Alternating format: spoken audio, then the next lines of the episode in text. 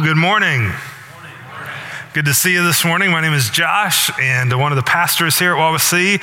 Glad you can be with us. And anybody at home watching online, uh, glad you can be with us today too. Hey, happy Father's Day. We've already said it, but let me say it again.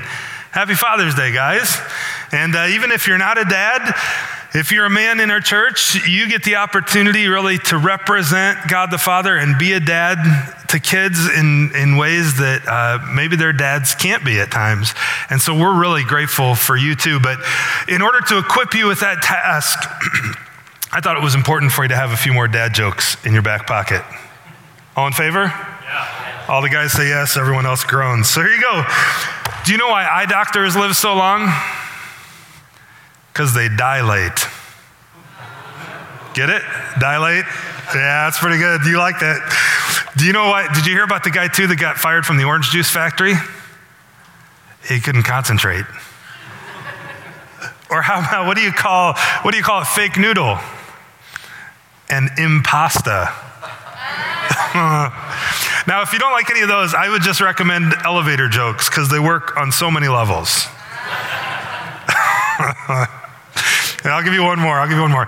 Uh, what, did, what did the dad buffalo say to his son on his way out the door?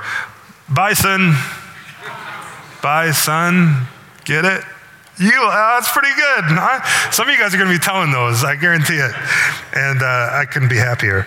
But you know, even though dad jokes are a thing and uh, funny, as we said already, being a dad really isn't a joke. And it's such an important role, men, that you have in God's family and in your personal family. Uh, you play such a huge role in God's design. And if you are a dad, if you happen to be a dad, you get the great privilege of sharing God's name. He shared his name with you of Father, of Abba, which, simply means dada. It's a really tender term for dad, like daddy. And uh, you might have the greatest influence of anyone else in the lives of your kids, or if you're not a dad of kids in our church, um, in their relationship with their Heavenly Father you get a great opportunity to represent him to them as you bear his image. And we are so thankful for you. you know, Mother's Day can often be a day of, of longing, and uh, especially for ladies maybe who have had trouble conceiving children uh, and couples or have lost children. Um, and Father's Day can be that very much as well, but it also tends to be a day uh, where, where sometimes it brings on different emotions in the sense of, uh, you know, my dad was absent or my dad was uh, overly critical, or my dad was abusive verbally, emotionally, maybe even sadly physically. And so you hear Father's Day and you think, man, I hate that man. I'm so disappointed in that man. And if that's the case, you're, you're, not alone. A lot of people experience that, and, and it's, it's really hard. And, and sometimes in hearing that, uh, even if you had a really good dad, maybe your dad still, even for all the ways that he was good, you know that he still fell short. And those of us who are dads, you know exactly what I'm talking about because you feel it yourself of the ways that you fall short and you know the ways that you fail. And, uh, you know, for some, I talked to someone last service who uh, they, they don't ever remember hearing their dad tell them that he loved them. And maybe that's you too. That you may know that he loved you, but that can be a really hard thing sometimes for whatever reason for men to say. So if you are a dad, be sure you tell your kids that audibly, consistently, continually, so they know it. But also, if, if that's the case for you, you know, it may be one of those things where uh, what tends to happen is if we have a bad experience with our earthly dad, we tend to project that on our heavenly dad. And so we judge our earthly or our heavenly father by uh, the representation of our earthly father when it really needs to be the other way around. That we need to judge our earthly dads by the example of our heavenly dad, who's perfect. And he loves you perfectly. And while the love of your earthly father may be uncertain, God's love for you is totally certain. Totally certain. Now, it might be hard for you to believe that, that God is really loving and that He actually loves you. But we're going to dive into those questions today. And I'm going to tell you, just spoiler, He is loving and He does love you passionately. So, with that in mind, let me pray and then we're going to jump in today, okay? Let me pray. Father, thank you for Jesus. Thank you that in him we are loved that, uh, that in him uh, we're your kids and we're part of your family, and that you love us uh, with uh, uh, such a perfect love. It's everything we've ever wanted and everything that we long for. That's the way in which you love us. So, Lord, would you uh, remind us of that today? And uh, maybe for some of us, if that's a struggle even to believe or to think about, would you, by the power of your Spirit, correct that thinking and uh, draw us uh, more into the light of your truth and help us to embrace that by faith and receive it and experience it? Lord, uh, teach us today by the power of your Spirit and by your word, and even teach me as I teach. I pray all this in Jesus' name. Amen.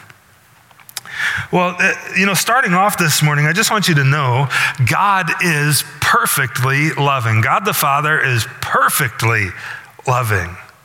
So much so that John, actually, in his first letter, has the gall to write uh, God is, what's the, what's the next word? Love. God is love. Now, our culture kind of mixes that up and says that love is God. But the reality is the opposite God is love. And true love, then, when we understand what real, love is, not just romantic love, but love like of a brother and sister, of a father and a daughter, father and a son, it's, it's, it's ultimately rooted in God the Father and in who He is and in the Trinity. You know, uh, to do this, then, to really understand love, I think we need to look at a description from God's Word of what love truly is. And again, this applies to romantic love, but it's so much bigger and so much broader than that. So check this out. You've probably heard this uh, read at a wedding. Uh, 1 Corinthians 13. First off, love is patient. Now, John tells us God is love. So that means that this description of love ultimately it's in God's word and it's rooted in who He is. So, in many ways, we can read this as a description of God the Father. God, uh, so, so love, God the Father, He's patient. He's patient.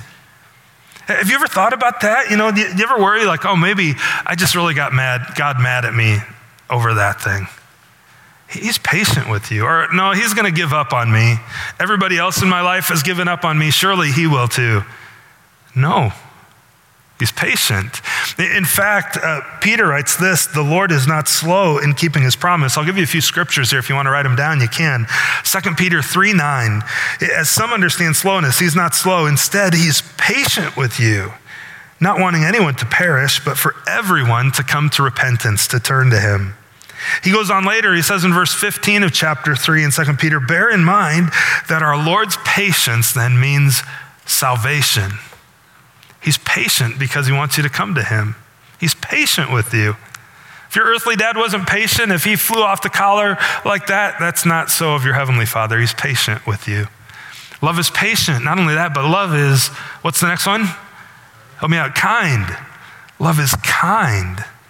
Did you know that God is kind? He's kind toward you.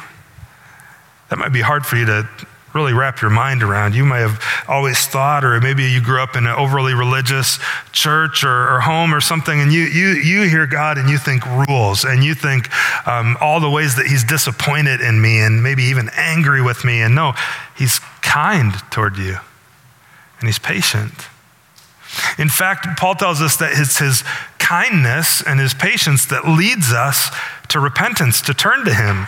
He doesn't, he doesn't become kind when we turn to him. He is kind, and that's what causes us to turn to him. Big difference. God is kind. Love is kind. It's patient and it's kind. It, it does not envy. It doesn't boast. It's not proud. It does not dishonor others. It's not self seeking. It's not, uh, check this one out, it is not easily angered.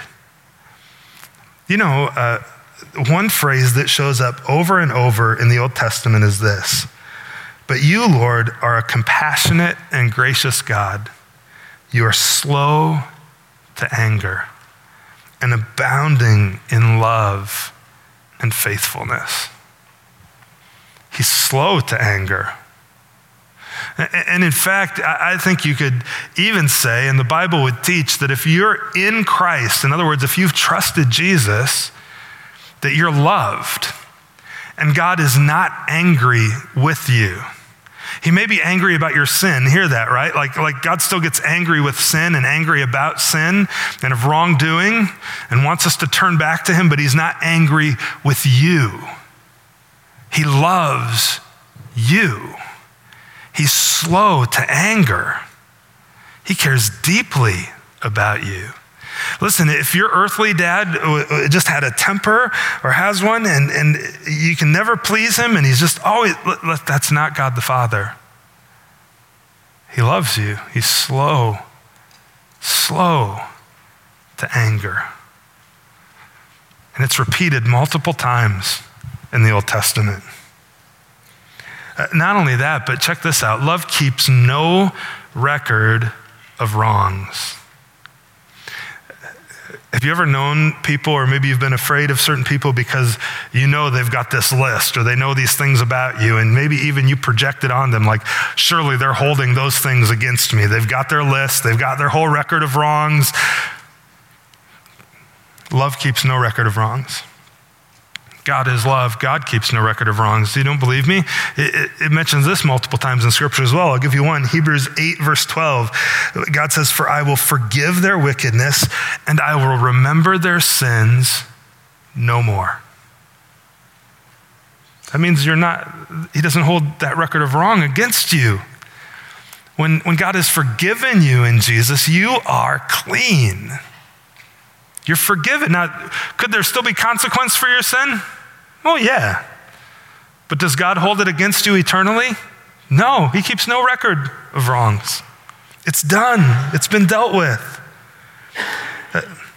It goes on, love doesn't delight in evil, but rejoices with the truth. God is truth. Jesus says, I'm the way, the truth, the life. It always protects it. Do you know God is your protector? Uh, if your earthly dad failed to protect you, God the Father protects you. And He's a greater Father to you. Uh, read Psalm 91 this afternoon. Psalm 91 is all about God's protection of His kids how he shelters them under his wings, how he's a, he's a fortress and a, a bulwark for them. He protects you. He, Love always trusts, always hopes, always perseveres. Verse 8 love never fails. Never fails. Never. He'll never fail you, He'll never forsake you, He'll never turn on you. He's perfectly trustworthy. He doesn't force himself on anyone. He shows kindness to everyone. That's why Paul says it's his kindness that leads us to repentance. And, you know, maybe the greatest expression of God's love for us shows up in, in maybe the best known verse in all of Scripture, most widely known. You've seen it on big pieces of cardboard. You'll see it again if they ever play football this fall. Do you know it? What is it? John 3:16. And it goes like this, uh, "For God so loved the world that he gave his one and only Son, that whoever gets it all right and gets their whole life together will be loved by him and have eternal life. Is that what it says? No, what do you have to do? Believe. Receive that from him. Whoever believes in him would not perish, but have eternal, everlasting life. You know, uh, one of the ways you could describe love uh, by saying God is perfectly loving, we're saying that he is continually giving of himself to others. That's a, that's a phrase, a definition that Wayne Grudem uses in his book on theology. He says that God is continually giving of himself. He's always giving, always outpouring. God so loved the world that he gave. Love is patient, love is kind, it's not self seeking, it's, it's giving, right? God is a giving God. And it shows that part of his nature is to give himself to others in order to bring about blessing and good for others. He demonstrates his own love for us, and that while we were still his enemies, he, Christ died for us. He gave himself on the cross. You know, uh, uh, love is an attribute of God. We're diving into some theology here before we get rolling this morning, okay?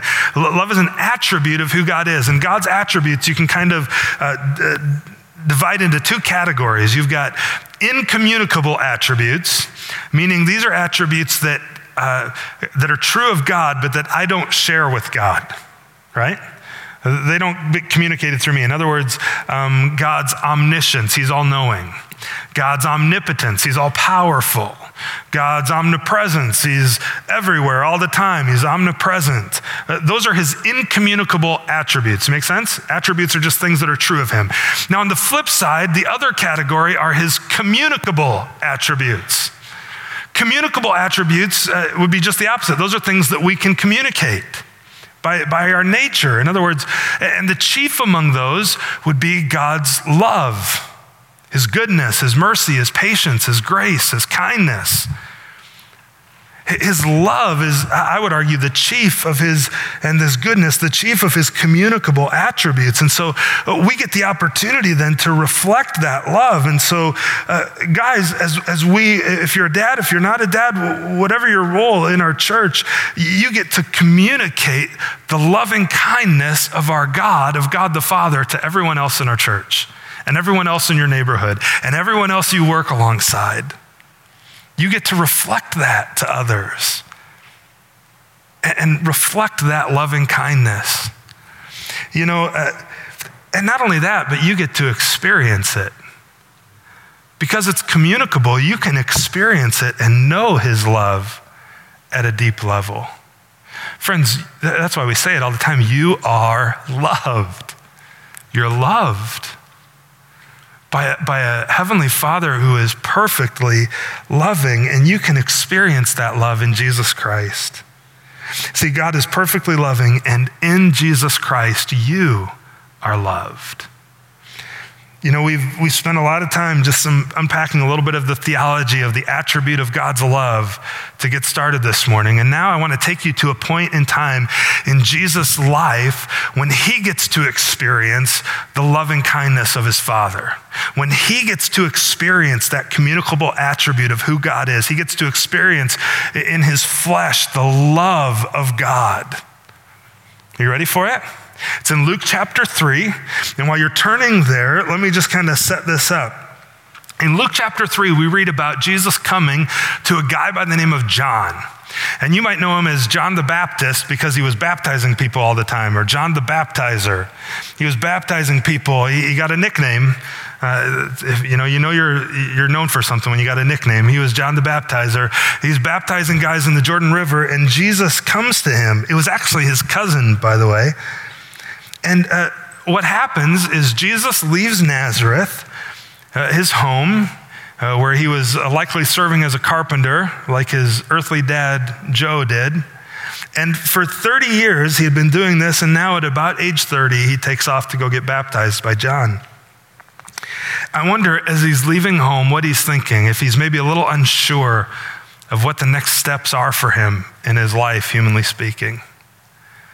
Uh, he, he probably was. And in many ways, though, he for sure knew the next step, at least, was to go get baptized and to identify himself with the message of repentance that John was preaching. Because ultimately, that's what baptism is. Baptism is uh, uh, an identification with the message or movement or uh, of someone or something or some person. And in that day, that's how it was understood in part. And so John is baptizing people, and he would say, You know, I baptize you with water, but he'd say, uh, One more powerful than I will come, the thongs of whose sandals I'm not worthy to untie. And he'll baptize you with the Holy Spirit and fire. And so Jesus shows up to John to get baptized, and John is like, Whoa, whoa, whoa, whoa. Why are you getting baptized by me? I should be baptized by you. Why are you identifying with my, I want to identify with you. You should be the one baptizing me. And Jesus tells him, uh, you can read about that in Matthew, that uh, no, I have to do this to fulfill all righteousness. This is part of God's plan. And in doing this, Jesus is doing a couple things, I believe, in getting baptized. Because you might be going, why does Jesus need to get baptized? I thought baptism, you know, John's baptism was one of repentance from sin. Jesus didn't sin. What's he need to repent of? Well, it's, it's also an, an issue of identification. So Jesus is identifying with John with his message, saying that this is a true prophet. He is preaching the truth of the gospel. We do need, all, all men do need to repent and be baptized and turn to the Lord. He's saying, This is true. I'm identifying with this message. And Jesus would take on the mantle of that message himself then from that point forward. But also, it's an identification with you and I. That remember, God so loved the world that he gave his son. So when Jesus shows up to get baptized, he's identifying himself with messed up people like you and me and everyone else in the world who needs a savior and needs to repent. Even though Jesus never needed to. But he's identifying himself as a human being with us. So, baptism is all about identification, identifying with Jesus, his message, and movement. And so, let me just, as an aside, really briefly before we get into this text, uh, if you're a follower of Jesus, have you been baptized? You should. Jesus says, get baptized. Identify with me publicly. Now, do you have to get baptized? Like, are you going to hell if you don't get baptized? No. Uh, case in point, thief on the cross. It's not like Jesus said, Well, get down, get baptized, and then crawl back up, and then you'll be with me in paradise. No, he believed and he was saved. But it is an act of obedience. It is an act of obedience, of identification. If you're interested in getting baptized, uh, shoot me an email or fill out a Connect card online. We would love to set up a time for you to do that and to take that step of faith. Maybe you'd be like me. I was baptized as a baby in the church I grew up in. And uh, before I became a believer, and after I became a believer, then I got baptized again. I was double dipped, so to speak. That could be you too. But would love for you to get baptized if you haven't. Well, hey, let's look at this. Luke chapter 3, short passage this morning. Luke chapter 3, we read this. Now, when all the people were baptized, all these people were coming out to John to get baptized and to identify with what was going on and uh, to give their lives to the Lord. And when Jesus had also been baptized and he was praying, the heavens were opened, and the Holy Spirit descended on him in bodily form like a dove. And a voice came from heaven saying, You are my beloved Son, and with you I am well pleased. Did you notice Jesus was praying? Luke is the only one in this account uh, between Matthew, Mark, Luke, and John who tells us that, that Jesus was praying in this moment. I wonder, uh, I don't know if that means he was praying like while he's getting baptized, coming up out of the water, if it means like a little while later after he'd been baptized, he was praying. Not super clear. But in any case, he was praying, and praying is simply talking to God. I wonder, what was he talking to his father about? What do you think? Was he asking him, like, hey, what's next? What do you have next for me?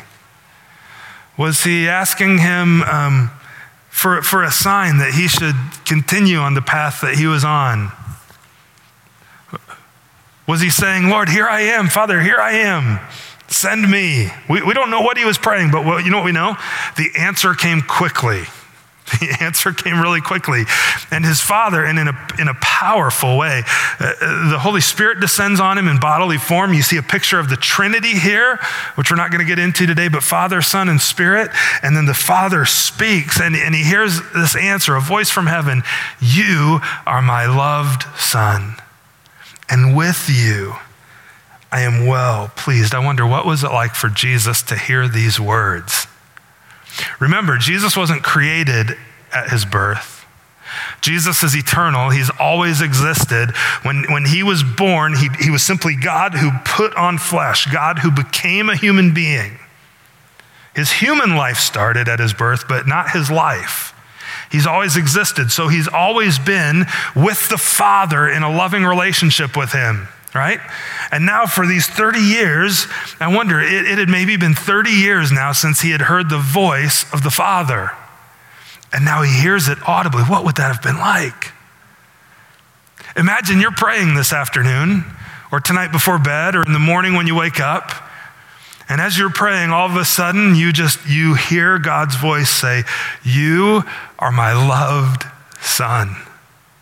You are my loved daughter."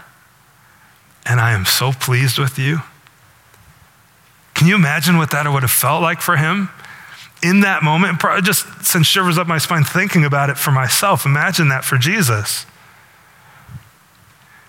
You know, friends, this is why it's so important. You know, this is a, this is a phrase right here. You are my beloved son. You are my loved daughter. This is something every human being longs to hear from their creator. They long to hear it from their own father, their own mother. You are loved. And I'm so pleased with you. Do you know why we long to hear that from our earthly parents? Because we long to hear it ultimately from our Heavenly Father. And He longs to say it to you. And He does say it to you in Jesus Christ as you trust Him. You would be loved. You are loved. You can receive that love. Uh, dads, again, if you have the opportunity to speak love into the lives of your kids, don't miss that opportunity. Even if you're not a dad, or if you're a mom, or if you're not a mom, when you get the opportunity to speak love into someone's life, especially a young life, don't ever miss that opportunity. I think I've told you before, one of the, the habits I've gotten into, even with, with Charlie, he's four years old. Um, it's to the point that he repeats it back to me now and says it to me. But I'll tell him every night before he goes to bed, a lot of times, even when I'm leaving the house, just kind of subconsciously now, hey, buddy, I love you and I'm proud of you. I love you. I'm proud of you. I, you are my loved son. And with you, I'm well pleased. Now, it might have been the worst day in the world with that little boy.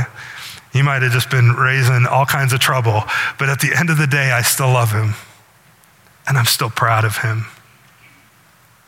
And if I feel that way, sinful Josh, messed up Josh, if I can feel that way about my son, imagine how the perfectly loving Father, the creator of the universe, feels about you. And he would say those same things to you if you're in Christ. You are loved, and he's pleased with you. Not because of anything you've done, but because of Jesus and his righteousness. You know, there's an incredible thing that happens at the moment you put your faith in Jesus Christ. You are made a child of God. You move from just his creation to his child. You're adopted into his family. Check this out in Galatians. Paul says, For in Christ Jesus, that phrase shows up over and over in the New Testament, being in Christ. That's what happens. You're in Him, you're hidden in Him when you trust Jesus.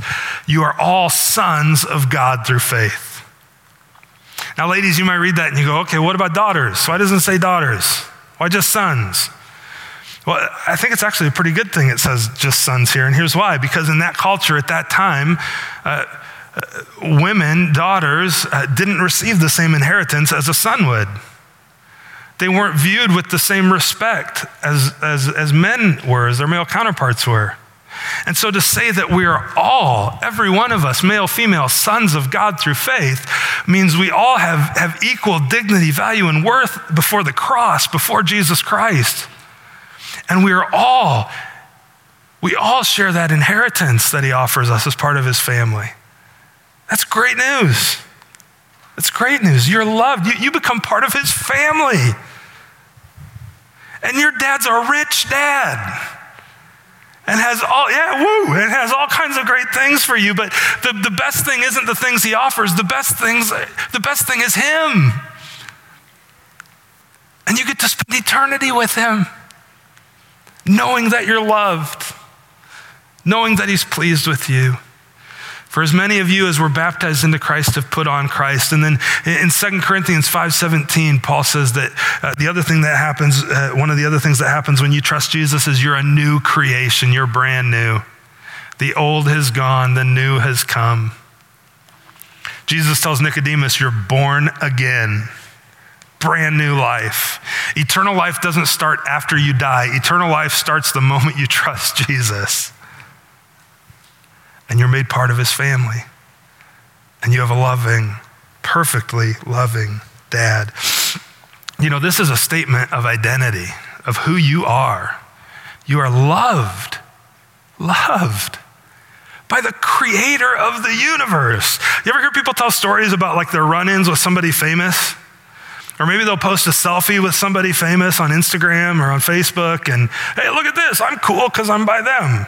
Well, how about the creator of the universe? The one who just like spoke and everything happened. And not only that, but he calls you friend, he calls you son, he calls you daughter, and he loves you. And when you become a follower of Jesus, when you put your faith in him, you are adopted immediately into his family. What a great truth. And that's who you are now. You're no longer a sinner, you're a saint. You may still sin, but you're a saint who occasionally sins. You're a saint. Hear that. You're, you're no longer uh, dirty and messed up. You're clean before God. He keeps no record of wrongs. He's forgiven you. You are, uh, you, are no longer under wrath and cursed. You're saved and you're free. You're no longer captive, you're free. You're no longer alienated, you're adopted. You're no longer cast out, you're accepted. you're no longer an orphan. You've got a perfect dad. Those are statements of identity, friends, and I would encourage you to dive into that. Know who you are in Christ. And if you haven't trusted Jesus, those things can be true of you in an instant. It's simply a matter of faith, of saying, uh, Lord, I, I believe upon Jesus Christ. I believe he is the Son of God. I believe he died on the cross for my sins and that he rose from the grave. And I put my full trust and faith in him. The Bible says if you would do that by faith, you will be saved. And all of these things are not true of you. You're like, that's too easy. I know. It has nothing to do with you, it has everything to do with Jesus. It's all about Jesus. Friends, God is perfectly loving, and in Jesus Christ, you are loved. Now, as we wrap, I, I, just want to say one more thing that that love, that true love, God is love, and the love of God the Father, listen, it is never achieved, it is always received. Let me say it again. Think about that. True love that the Bible speaks of is never achieved. This goes uh, in terms of love between a parent and a child, in terms of a spouse, in terms of a dating relationship. Love is never achieved, it's only received, always received. Because God, and when saying God is love, He's eternally giving of Himself. And that can't be achieved, it can only be received. You can never do enough good things to make God love you more. In fact, His love for you today is the same as it was yesterday. It's the same as it will be a thousand, a million, three billion years from today. His love for you will never change. It will never increase, it will never decrease. It is perfect and it can only be received by faith. And that's who you are, that's your identity. See, a lot of times our culture teaches that to, to become someone, I've got to achieve this identity. I've got to do enough good things. And sometimes some of the, the good parts of responsibility and everything else of our American culture can lead to really messed up thoughts about who God is and our identity in Christ. Because we think, well, we can just be self made. And if I do enough good things, then maybe God will love me. Maybe He'll love me a little more if I'm even better. You can never measure up. Never. Some of you have played that game with your own parents, and you never can measure up. Love can only be received. Your identity can only be received, and you receive it by faith. And then it's from that identity as a loved child of the King of the universe that you can live with confidence and with joy and live out all the good things that He's made you to do and who He's made you to be. Let me pray. Father, uh, thank you for Jesus and thank you for your grace to us through him. Lord, thank you that you love us deeply, that nothing we do could ever cause you to love us more. Nothing we do or have done would ever cause you to love us less. But that God, you are love, that you're perfectly loving, that in Christ we can experience that love. Uh, friends, with your heads bowed and your eyes closed, um, I want you to imagine for a moment again what that would have been like for Jesus to hear those words. Because, see, if you're in Christ, now when the Father looks at you, he, he doesn't see your sin, He doesn't see the ways you've fallen short or the ways you've messed up. And, dads, even if you've failed as a dad, He doesn't look at that and hold that against you. He looks at you, if you're in Christ, as He looks at Jesus with the same affection, with the same grace, with the same smile and he would look to you, hear these words that were spoken to Jesus as if they were spoken to you as uh, the band starts playing that, uh, listen, you are my loved son. You are my loved daughter. And I'm so pleased with you. I'm so proud of you not because of anything you've done, but because uh, my son Jesus is good and he's given you all of his righteousness. And I love you. God has been eternally giving of himself for you, friend. And if you would trust him by faith, you are loved. Here are, here are a few more things, even as you uh, rest in that of, of what God says about who you are. See, the enemy would tell you that you're unloved, that you're neglected, that you're unlovable, but in Jesus Christ, you are deeply loved and known by a perfect Father. The enemy would tell you that you're alone, but in Jesus, you are never alone. And you have a dad who hears you and who cares deeply about you. The enemy would tell you that you're condemned and no one could ever forgive you for that. But in Christ, you're forgiven. You're clean. You're victorious. You have a perfectly loving dad. Your, your, your earthly dad may not have been consistent, but you know God is. He's not a man that he should lie or a son of man that he should ever change his mind. Whatever he has said, he will do it. Numbers 23 19. Your heavenly dad is, is patient. He never explodes in anger at you. Lord is gracious and merciful. He is slow to anger and abounding in steadfast love. And finally, He loves you, friend, without condition. You can't achieve His love it can only be received. Uh, Titus 3 When the goodness and loving kindness of God our Savior appeared, He saved us not because of works done by us, but according to His own mercy. Friends, if you've never trusted Jesus, trust Him. Embrace the love of a Father who loves you perfectly and deeply. And the worship team is going to begin singing now, and uh, you're welcome to join them or even just sit and hear these words. Uh, words that are affirming of who God the Father is and of who you are as his child.